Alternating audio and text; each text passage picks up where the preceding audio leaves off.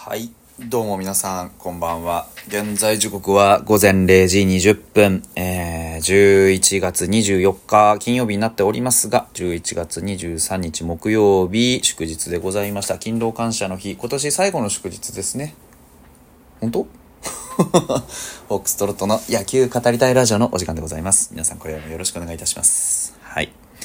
今日はね、ファイターズのファンフェスだったらしいですよ。僕東京にいるんで、あの、全然見れるわけがないんですけどね。はい。1秒も見てません。ただタイムラインに楽しそうな選手とか、ファンとかのいろんな様子が上がってきます。とても、あのーいいね、ファンフェスだったのかなと。あの、正直な話していいですか？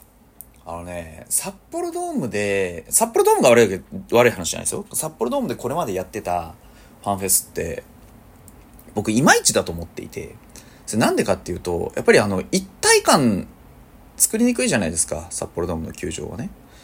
うん、もうあるのと、やっぱりね、その、なんて言うんだろうな、あのー企画がね、やっぱり正直そこまで僕面白くなかったさ、体育祭的なやつ。あれ、あんまり面白くないと思って。うん。いや、今回も多分いろいろあったんだと思うんですよ。中身全然分かってないんであれなんですけど。でもやっぱりさ、今回はその、ファイターズのさ、ファン層をよく捉えた企画を松本剛選手会長も含めてよく練っているなっていう印象がありました。これも本当正直な話すると、僕は別に、あの、僕は別にその、あの、選手にさ、いわゆる可愛いだとかかっこいいだとかさ、そういう、あの、興味の向け方を全然してないので、あの、そういうファン層とはちょっと食い違ってはいるんですよ。ただ、あの、圧倒的に多い女性ファンとかね、その、いわゆるそのプレーも、そうだ、プレーもかっこいいから好きって言うけど、でもやっぱりその選手のプライベートとか、そういう、なんて言うんでしょう、その、人間としての、例えばね、軍事だったら、こう、人間軍事の選手の中の関係性とか、ね、人間清宮幸太郎の、その、ね、チーム内での関係性とか、そういったものに惹かれているファンの方々にとっては、ものすごくいいファンフェスだったんじゃないかな。って思いますね。うん。浅間くん元気そうでしたしね。上原健太は何だったんだろうね。出てないんでしょ？だから、なんか怪我の治療なのか、何のか分かんないけど、なんか諸事情により出てませんって言ってたから、なんかあんだろうね、あれね。うん、なんでかは分からないわ。うーん、っていうのもあるのって、いや、なんか、ちょっと、ちょっと違和感感じない。あれなんで上原出てねえんだろうってすごく思ってるんで、これ、ちょっと僕はなんか、怪我とかじゃないといいなと思っています。まあそんな困難もあってね、あのー あれでしょ？ファイターズガールに、あのー扮した、あのー清子ちゃんが出てきて、あの、綺麗な肉体を見せつけてたらしいですけど。僕もああいうのも別に、いや本人が本気で取り組んでたらいいけど、まあなんか、ああいうのもやらなきゃいけないってなると本当に大変ですね。あの、野球選手ってのは人気商売じゃないですか。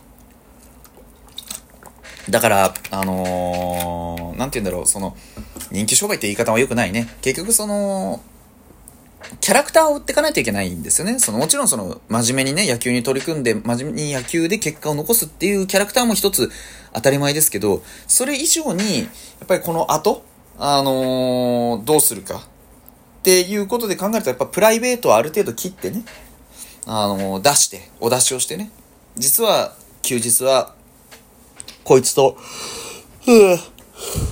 一緒にご飯食べに行くんですよとかっていうようなことを言うとね、ファンがいろんなことを考えながら楽しんでくれるわけですよね。そういうことをね。うん。だかそういうのも、一つ、やっぱり、ショービジネスとしてのあり方だなというふうには思いますよね。うんでね、あの、一つ重要なことがあって、何かっていうと、あのー来年の開幕投手が、まあ、伊藤博美くんだということが発表されました。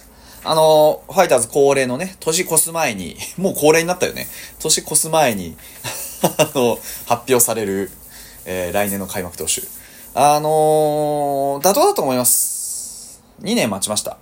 伊藤くんはね。俺じゃないのかっていう発言してたのもあったじゃないですか。あで、新庄監督も3年目になってね、噂は加藤、それから伊藤博美と、まあ順番回ってきたというのは実際のところでしょ。で、監督が言ったのはさすさすがっていうか、監督って本当に先のことを、先々のことをものすごくよく考えていて、特に新庄監督は、あのー、種まきをとにかくするタイプじゃないですか。あのー、僕はね、新庄監督って、あなんか、無計画にいろいろやってるように見せかけて、実はものすごく考えて、ものすごく計画的にやってると思うんですよ。うん、だそのものすごい計画的なものが何なのかっていうと結局その先になこの子をどうやっていったら活かせるだろうかっていう考えのもとに先にこう仕掛けをしておいてこうきっかけのスイッチをいくつも作っておいてね。でそれがいつか花開いた時にねあの時ああやってやってたからだっていうのが分かる。そういういわゆる伏線回収ですよね。っていうのがものすごくうまい監督だと思ってるんですよね。でね、その、あの、な、なんて言うんだろうな、あのー、特に万波とかがそうなんですよ、やっぱりね。万波にさ、ファーストやらせたり、いろんなとこやらせたりしてたじゃないですか。で、そういうことがあって、万波の視点とか考え方が少しずつ変わっていって、で、その、なんですか、今年のね、25本塁打ってことにも繋がったわけですよ。来年もう40本打つぞとかっていう話をしたら、やっぱり清宮と競い合ってね、いや43だ44だとかってやってたわけでしょ？だああいう、こう、ライバル視の煽り方とかも含めて、やっぱり人心掌握と伏線の張り方がめちゃくちゃうまいわけですよ。で、今回の伊藤君のどうなってたかっていうと、やっぱり伊藤君も自分がね、次世代のエースだっていう自覚があるじゃないですか。そんな中で、この2年をね、まあ噂は。まあ噂は知らないじゃないですか。まあ噂はか。ね。で、加藤くんボーンって去年ね、加藤くんをいち早く発表して、実際多分ね、伊藤くんってものすごく拗ねたと思うんですよ。あれ。うん。正直。でも、ね、WBC で精一杯やってきて、帰ってきて、なんとか勝ち星を積み重ねようって中で、そこそこまあ頑張ったじゃないですか。うん。で、その結果、得られた今回の。まあ、順番って言われたらそれまでなんですけど、でも、ようやく君の番だよと。で、君が今後どうやってね、投げるべきなのかっていうのを示してくるんだよって言って最終登板バチクソ引っ張ったわけですよ。あれだから本当に、ああ、なるほどなってなるわけですよね。僕はすごくなるほどなってなりました。ああ、そうかと。お前が責任持たなきゃいけないんだからお前がやるんだよていう。あれ厳しさですからね。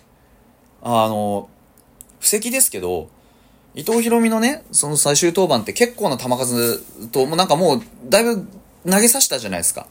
で、ようやくそれができるようになったんだなって感じもありますけど、噂がそうやってやってたようにね、長いイニングをしっかりと投げて、試合を作っていく。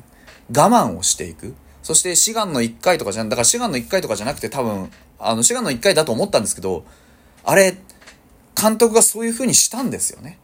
うん、い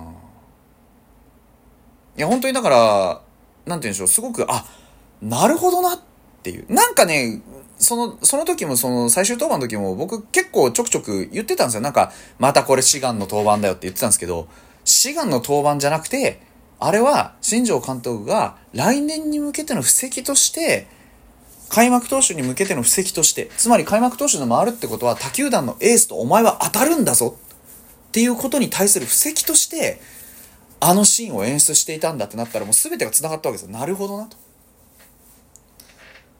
いやだから本当に上手だなっていう印象です。うん、で、伊藤君の課題としては本当にあれに応えなきゃいけないんですよ。そういう、いわゆるエース級同士の投げ合いですよね。うん。で、その投げ合いをどうやったら勝っていけるのかっていうことに対する自分なりの答えっていうのをきちんと見つけられないとまた今年と同じことになると思うんですよね。言いたかないですけど。うん、絶対なります。伊藤君がやるべきなのは、チームを勝たすことなんですよ。で、ね、その、名だたる OB たちが、加藤、今年の加藤くんの結果を受けて、二人かな。あの、西崎さんとか、金村さんが言ってたんですよね。勝ち星を意識しなきゃいけないと。その、もちろん、その長いイニングを投げるだとか、そういったこともものすごく大事なことではあるけれども、やはり、ね、加藤君は今年のエースとしてもっと勝ちにこだわってほしかったって言ってたのが金村さんですよね。で、やっぱりあのー、後ろがエラーしようとなんだろうと、それを取り返して勝ってやるっていう風になるのがエースだって言ってたのは西崎さんですよ。だからこれが僕すごく大事なことだと思っていて、伊藤君にも本当にそういう形でエースになってほしいんですよね。要は、味方がエラーとか、ね、そういう足を引っ張るようなことをした時に、まあ、すねる、すねるっていう言い方あれですけど、なんかちょっとやっぱりへそ曲げたりするんじゃなくって、その分まで俺が抑えてやるから任せとけって言ってさらに出力が上がる。相手にとってチャンスだって認識されるような、お、相手がよしよししめしめ言ってやるぞっていう風になった時を、ガバッと上からパワーで押さえつける。そんなような投手を僕はエースと呼びたいんですよね。うん。そうすることで何が得られるかってやっぱり白星に近づくじゃないですか。ピンチをしのぐ、我慢する、耐える、抑える、抑え込む。そのことによって、味方が、よし、取り返すぞ。やってやるぞ。伊藤博美がめっちゃ頑張ってくれたぞ。ここは俺たちがやらないんでどうするんだっていう気持ちにやっぱなるじゃないですか。そこで崩れちゃうとね、あー、やっぱりかって。やっぱりかの気持ちじゃ勝てないんですよ。お互いにお互いを助け合って、やはり気持ちよくね、試合にポジティブな心を求、求めるというか持ち込めないと、やっぱり勝てないんですよ。助け合いってそういうことだと思うんですよね。野手は打つだけが仕事じゃないけど、ピッチャーも投げるだけが仕事じゃないわけで。抑え込んで、勝って我慢してエース同士の投げ合いをしのぎ切る。そして、ワンチャンスをものものにして、勝利をつかみ取る。そういう強い試合運びのために、伊藤君にはぜひ、ぜひ、ぜひとも、来年はエースとして八面六臂の活躍、期待しています。よろしくお願いします。